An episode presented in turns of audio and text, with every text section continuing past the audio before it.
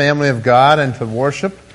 We, uh, we've been talking on the book of Joshua. We've just begun a series in the book of Joshua. So if you have your Bibles, thank you, Mike. If you have your Bibles, let's turn to Joshua chapter 3 this morning. Joshua chapter 3. Last week, we started the series and we, we come came to the part where we saw that Joshua was the new leader, that God rose Joshua up to be the leader of the children of Israel. Israel had wandered around in the desert for 40 years. They were living in tents, and God had freed the children of Israel from Egypt, from slavery. And now they're living in tents and they're wandering around the, the, the desert, and God tells them it's time to move. They get up and they move. And they keep following the Lord throughout the desert, but as Moses leaves the scene, in comes Joshua. And I want you to think with me now about a generation that has not witnessed the power of God. A whole generation, 40 years has passed by. Many of these children were growing up in situations where they did not see these miracles. They're, they heard it from their grandfathers. They heard it from their father who said, Yes, we walked through that Red Sea. I remember God parted the Red Sea. But for these kids that were growing up at that point, all they could say was, Well, we have this manna, and we have it every day. And we have these things that, and they just began to take it for granted. And so as, we're, as we move into this, to, to the book of Joshua, we find a generation that is, that is going to see what God is about to do. They're about to see a new thing that would happen. And it was the, the new thing was the fulfillment of a promise that God was giving them. God had given the promise for 40 years, and now they were seeing the fulfillment of this promise for 40 years ago. So a new generation gets to see the fulfillment of God's promises. Joshua chapter 3, verses 1 through 3. We'll begin there.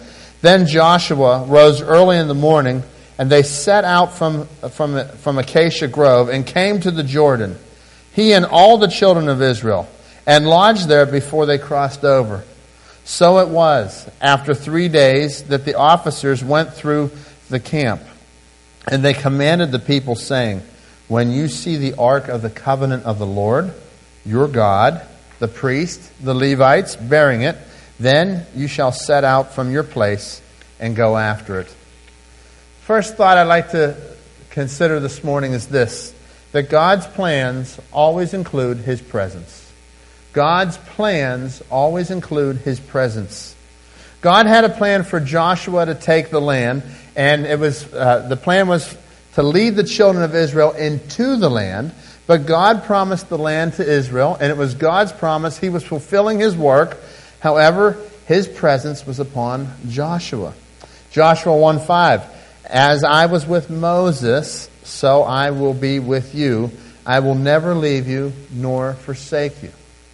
Just like I was with Moses, I worked and I did great things through Moses, and I told Moses I would be with him. Just in the same way, I am with you, Joshua. And I will not leave you, I will not forsake you.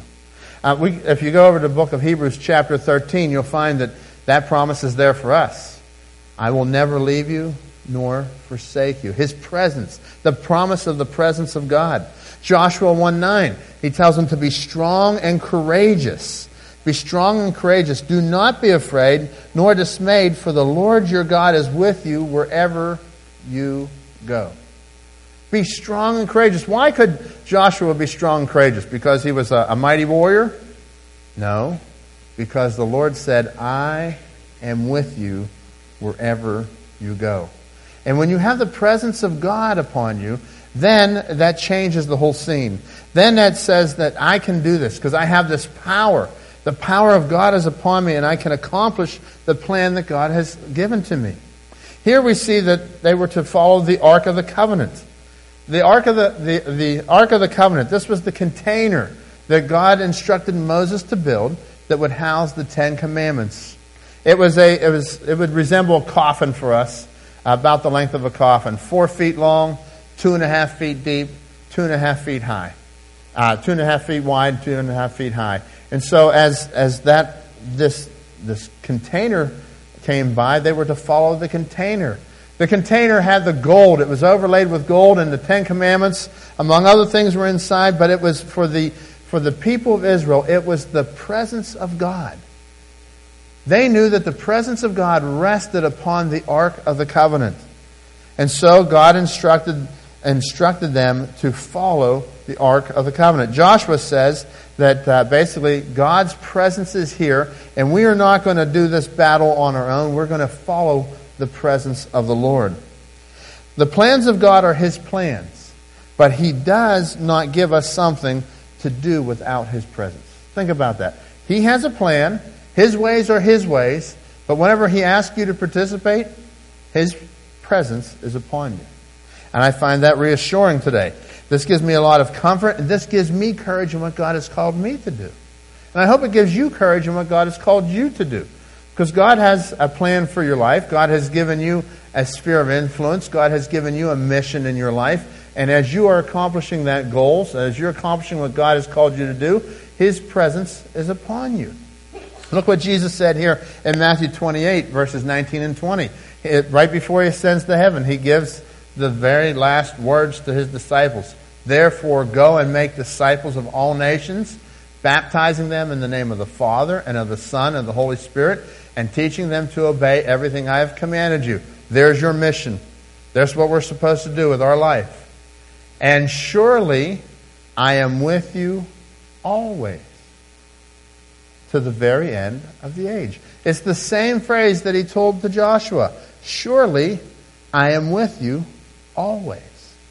And so when we have the presence of God upon us, when God's presence is there, his power is there and we can accomplish what God has told us to do. As Joshua leads the people to take the land, there were many issues that, that there was to face. There was the issue of just living. How do you take a, a nation? Remember, this was a nation that was going to go in and take a new land. And this nation that had lived in tents, how are they going to eat? And all, all those type of things, they had to deal with that. But the biggest issue, one of the biggest issues now, is this river. They come up and they are upon the river and they wait three days. When you see the ark of the covenant of the Lord your God, and the priest and the Levites bearing it, then you shall set out from your place and go after it. Then you will follow it. So when you see the Ark of the Covenant, that's the time to follow. Joshua didn't send out the Army Corps of Engineers. You know, that, and, and that, what we do with it, the Army Corps of Engineers, they go out and they scope it out, and now it's safe, and this is how we're going to do it, and they come up with a plan. Joshua sent out the Ark of the Covenant. And he said, We are going to be led by the presence and the power of the Almighty God of the universe. So, Joshua chapter 3, verses 4 and 5, as we continue. Yet there shall be a space between you and it, about 2,000 cubits by measure. Do not come near it, that you may know the way by which you must go, for you have not passed this way before. Second thought this morning is this that you have not traveled this way before. You have not traveled this way before. God was about to do something new. This nation had traveled all over. There was a lot of moving around. There was a, uh, it was a transient group for 40 years, getting up and moving, getting up and moving. And if you, you look at the pattern on the map, you can see all that they moved. But here we see that God says you are going to travel to a new place. You have not come this way before. It's a new thing that God is about to do. God parted the Red Sea from Moses. And the children of Israel fled Egypt. They were running from bondage. They were running from slavery. That was their escape. Now, 40 years later, the escape is over. It is now for an entrance. So they're not running from, they're going to. And God is opening up the path, and they are going to go into this land that flowed with milk and honey. They are going to go into the land that was promised by God, the land of plentiful. The ark was to have a space of about 2,000 cubits so that all may see it and know that this was God leading. They didn't want just part of the nation to follow, they wanted the entire nation. Now, think about this several thousand feet away. Do not let it get near. You want it to be out in the distance so that not just a few neighborhoods would know, but that everybody would know the direction that God is leading. And let us follow that when we see that. So, so there's space between the presence of God and the people there, the Ark of the Covenant, because he wanted to see what God was doing. And we wanted the people to follow. And today in our life, I believe the same is true. God is with us. The Bible tells us that He indwells us. Uh, if you have trusted Christ as your Savior, He is here with you. And, uh, but, but at times, we need to give a little bit of space that we can follow His leadership. Sometimes our emotions get in the way. Sometimes what we want gets in the way.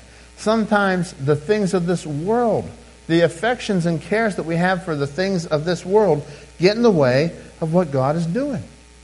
And we want to follow the Lord our God. We don't want to follow what I want. I don't want to follow my desires. And in our life, we've got to allow that to be out. Allow God to be seen as the leader of my life. Had that arrangement not been made, uh, the course of the ark would have went through flat plains of Jordan, and not everybody would have seen this great movement of God. When we're looking for that same guidance in our life, it's important for us to follow the King of Kings, to follow Him, follow His leadership, watch Him for a particular direction. I don't want to be guided by my emotions. I don't want to be guided by circumstances. I want to be guided by the Lord. Why do we act the way that we do? Sometimes we lay all kind of stress on, on life because we're looking at the wrong things. And we are to come and consider who God is and follow the ways that He has for us. Let us allow a clear space between our emotions, between the things of this world and God. I like what Henry Blackaby says.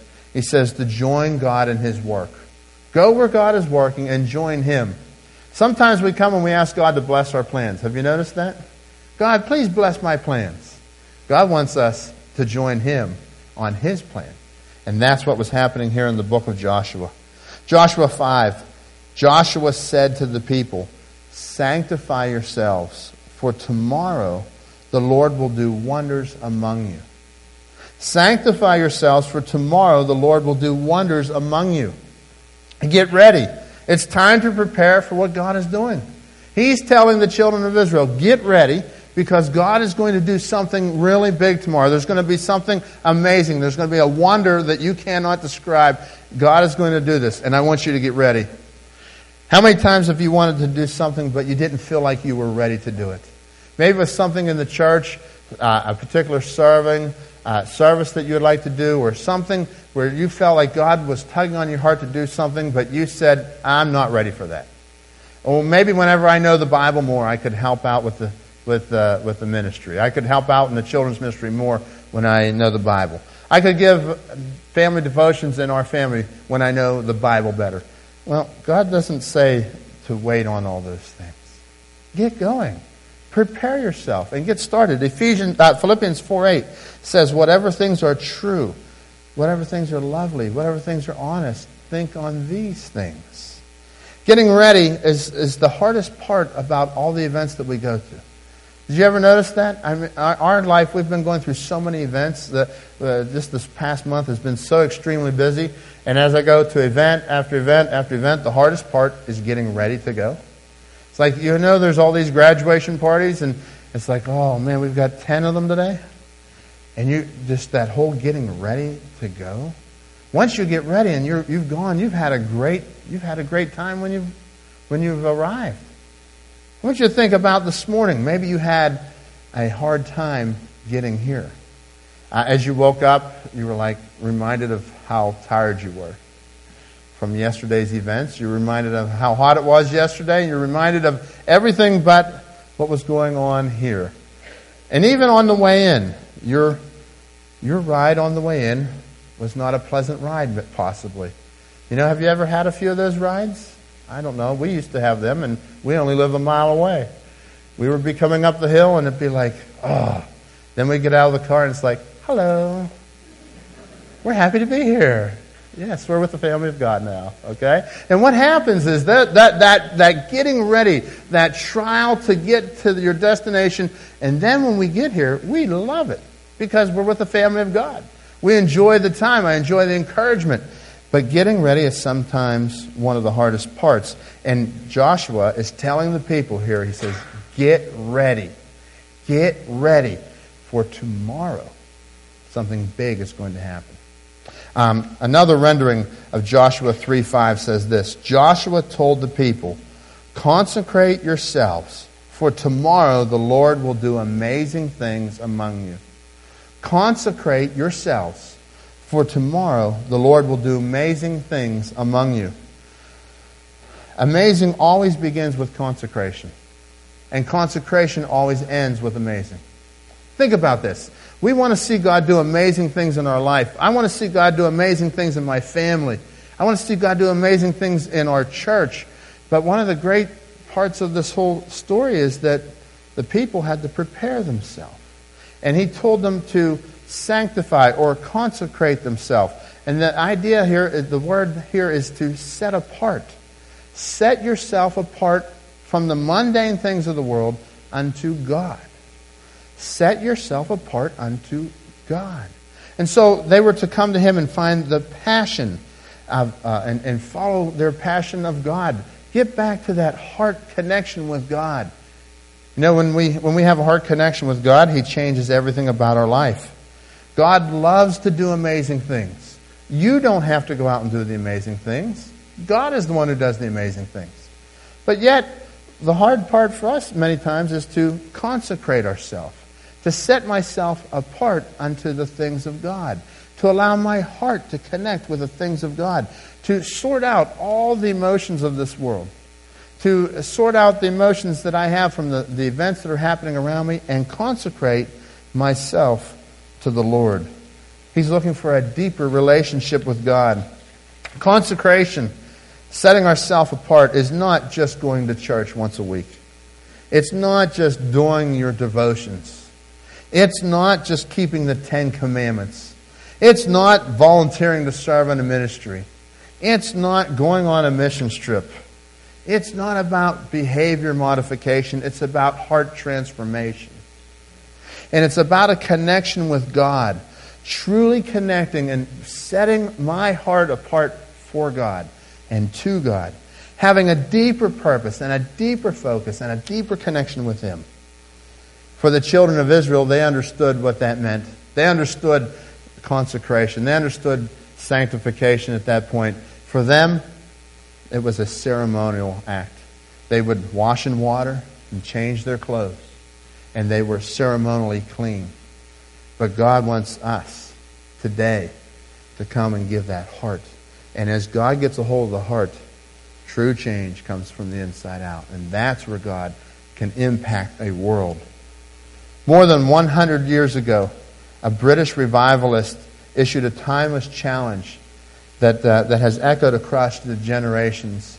And he said this The world has yet to see what God will do with and for and through and in and by the man who is fully and wholly consecrated to God. There was a man that was sitting there that day, a young man named D.L. Moody. And D.L. Moody took those words and it didn't just stop at his ears and went right into his heart. And D.L. Moody was used by God. He said, I want to be that man. I want to see what God can do if I will just set myself apart, my heart, unto the things of God. D.L. Moody went on to be one of the, one of the greatest preachers that we know of.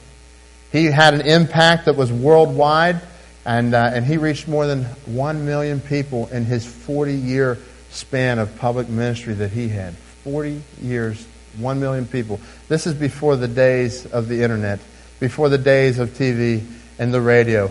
He's reaching a million people. God used him to help bring a revival around the world. His ministry still lives on today. The Moody Church was started by D.L. Moody. Uh, Moody, Bi- Moody Bible Institute, Moody Publishing Company, and so God can use one man. And so the question I ask today is what about you? Where are the D.L. Moody's today? They're right here. They're sitting in our auditorium. And God's looking for people who will say, Yes, I will set myself apart unto the Lord. And while God may not have a plan for you to reach a million people, He does have a plan for you to reach the people that He wants you to reach. And He has a plan for you to impact your world right where you're living. And God wants to change lives by starting with you as you set yourself apart unto the Lord. Amazing always begins with consecration, and consecration always ends with amazing. The next thought this morning is that there are no obstacles to God's plan that He cannot remove. There are no obstacles to God's plan that He cannot remove. Joshua 3, verses 14 through 17. So it was when the people set out from their camp to cross over the Jordan, with the priest bearing the Ark of the Covenant before the people. And as those who bore the ark came to the Jordan, and the feet of the priest who bore the ark dipped in the edge of the water, for the Jordan overflows all of its banks during the whole time of harvest. Let you think about the, the Jordan River. We'll put the map here up of the Jordan River. The Jordan River is a, is a lengthy river. It comes from, we see it here on the map, coming down from the Sea of Galilee into the Dead Sea. You can see just above the Dead Sea is Jericho. And the, uh, the, the Jordan River was a sense of protection for Jericho. It was, uh, you know, they weren't assuming anybody was going to make their way across that. As you, as, as you went through the dry season, the, uh, the width in this area was probably about a thousand feet wide. And uh, it was the dry season. But the scriptures here tell us that for the Jordan overflows all of its banks during the whole time of harvest. This was during the rainy season. And what happens during the rainy season is that that river overflows and it swells up over its banks and can be a mile wide at that time of the year. So, what Joshua is telling us here is that this was a challenge. They were not going to take a nation of people across this river. It was impassable. To, they could not pass that, that river to get to where God wanted them to go unless God was going to do something. If God's presence is a part of his plan, then what obstacles are there really? Um, he, the obstacle here was the river. Verse 16. That the waters which came down from upstream stood still. So when the priest carried the Ark of the Covenant and they put their foot in the water, it, the river stood still and it rose in a heap very far away at the city of Adam.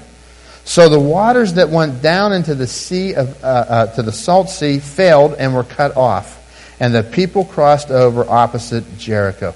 So here they are. They come along, and the, the priests go out there. They're carrying the Ark of the Covenant, God's presence, and it wasn't now Think about this. If you were one of those Levitical priests carrying that, here they come and they put their foot in the water. They got their feet wet. There was an act of faith there. And they stepped out, and when they did that, 20 miles north, 15 to 20 miles north at the city of Adam. So you go up that map, 20 miles north, God stops the water the water goes into the Red Sea, uh, into the Dead Sea, goes down into the Dead Sea, and it dries up. God performs a miracle. He removed the obstacle to his work. Verse 17 Then the priest who bore the ark of the covenant of the Lord stood firm on dry ground in the midst of the Jordan, and all Israel crossed over on dry ground until all the people had crossed completely over the Jordan. Many times in our life, we look at obstacles, and God wants us to look at them as opportunities. There are obstacles of our plan, the obstacles of what God is trying to do, and really what they are is they're opportunities for God to show Himself. It's an opportunity for God's mighty hand. He flexed His muscle of, of, of power. And here He showed a miracle to the children of Israel and the children of Israel said, Yes, the presence of the Lord is upon us. Just like he was with Moses, he is upon us now under our new leader Joshua. When God does his work, make a memorial to never forget it. When God does his work, make a memorial to never forget it. Joshua chapter 4, verse 1. And it came to pass that when all the people had completely crossed over the Jordan, that the Lord spoke to Joshua, saying, Take for yourselves twelve men from the people one man from every tribe, and command them, saying, Take for yourself twelve stones from here, out of the midst of the Jordan, from the place where the priest's feet stood firm. You shall carry them over with you and leave them in the lodging place where you lodge tonight. Then Joshua called the twelve men whom he had appointed from the children of Israel, one man from every tribe. And Joshua said to them, Cross over before the ark of the Lord your God into the midst of the Jordan, and each one of you take up a stone on his shoulder, according to the number of the tribes of the children of Israel, that this may be a sign among you when your children ask in time to come, saying, What do these stones mean? Then you shall answer that the waters of the Jordan were cut off before the ark of the covenant of the Lord. When it crossed over the Jordan, the waters of the Jordan were cut off, and these stones shall be for a memorial to the children of Israel forever. We have a picture there of these, of, of just, just the thought of some stones. Just think about that. The water was dried up, the children of Israel cross, and God says, I don't want you to forget what I've done. I don't want you to ever forget that I am your provider. I don't want you to ever forget that I am the one who has the plan and the purpose. It all comes from me, and I want you to follow me. So today, I want you to think with me about your of stones. What kind of stones do we have? I have a little stone up here, and as you leave today, I'm going to ask everyone to take one of these. There'll be several people have them in the foyer in some baskets, and what I want you to do is I want you to think about the memorial of what God has done in your life. You know, there are so many times we get, we get going on with our life and we say, well, you know what?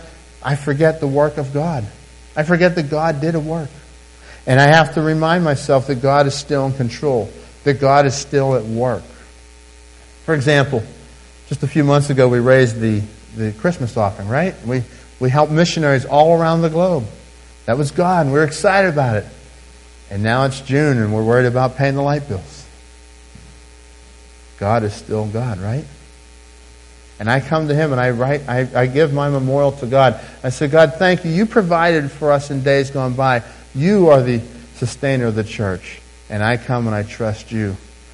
Maybe there are, are things in your life that you're looking at and you're saying, wow, I have some pretty tough situations in my family right now. I have some pretty heavy issues that I'm going through. And God wants us to, to make that memorial to make a pile of stones and to go back into, uh, in, into yesterday and remember what God has done because God is your provider. God is your source. And when I come and I thank Him for what He's done, that gives me confident assurance that I'll be able to go on for the future. My life is filled with change right now. But you know what?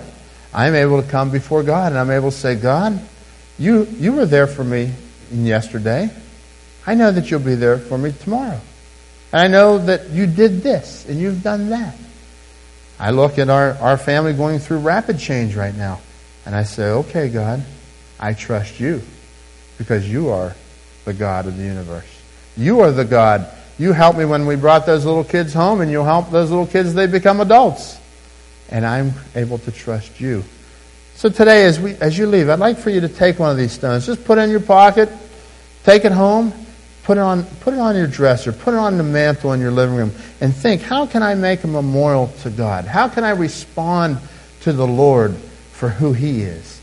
Thank Him for what He's done and honor Him and all that He, all that he is because he, He's the one who's my power. He's my source. He's my provider. We'll put that picture of the stones up there again because that is what He told those people to do. He said, make a memorial so that you will never forget.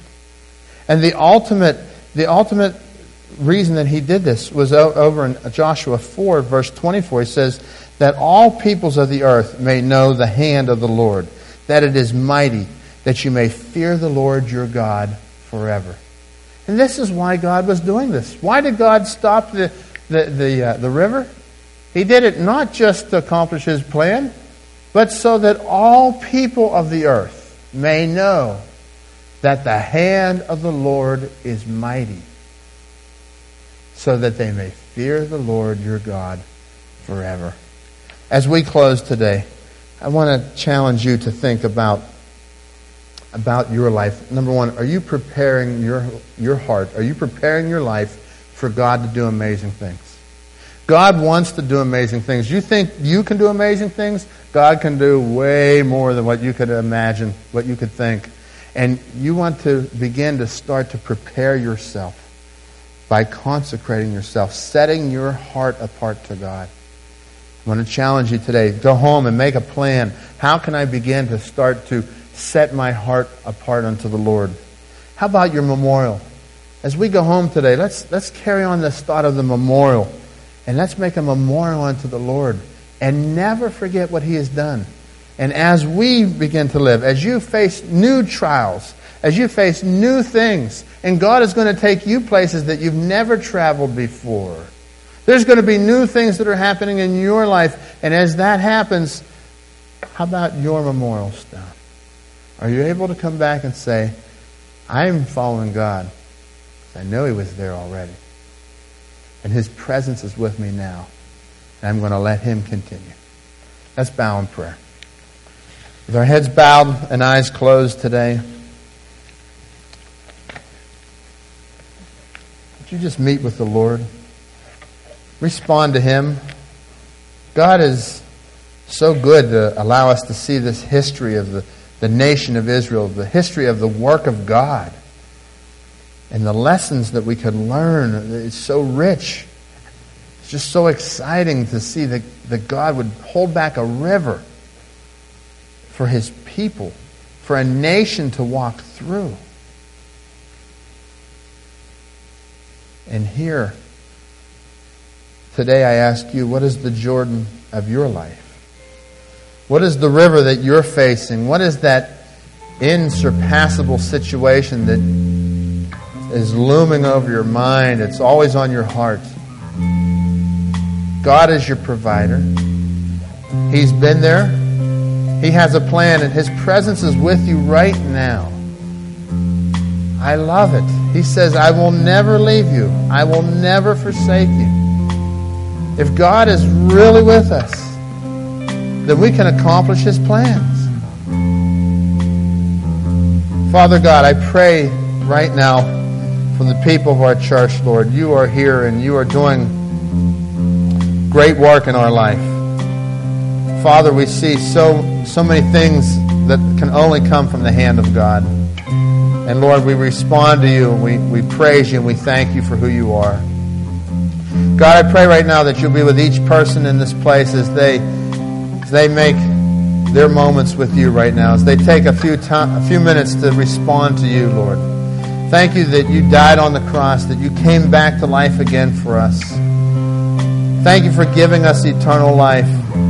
Thank you for the way you've worked in great and mighty ways. And Lord, we just ask now that you'll help us to keep our focus, to remember the presence of God, to remember the work of God, and to rely on you, to follow the ark, to follow the presence of God in our life. In your name we pray. Amen.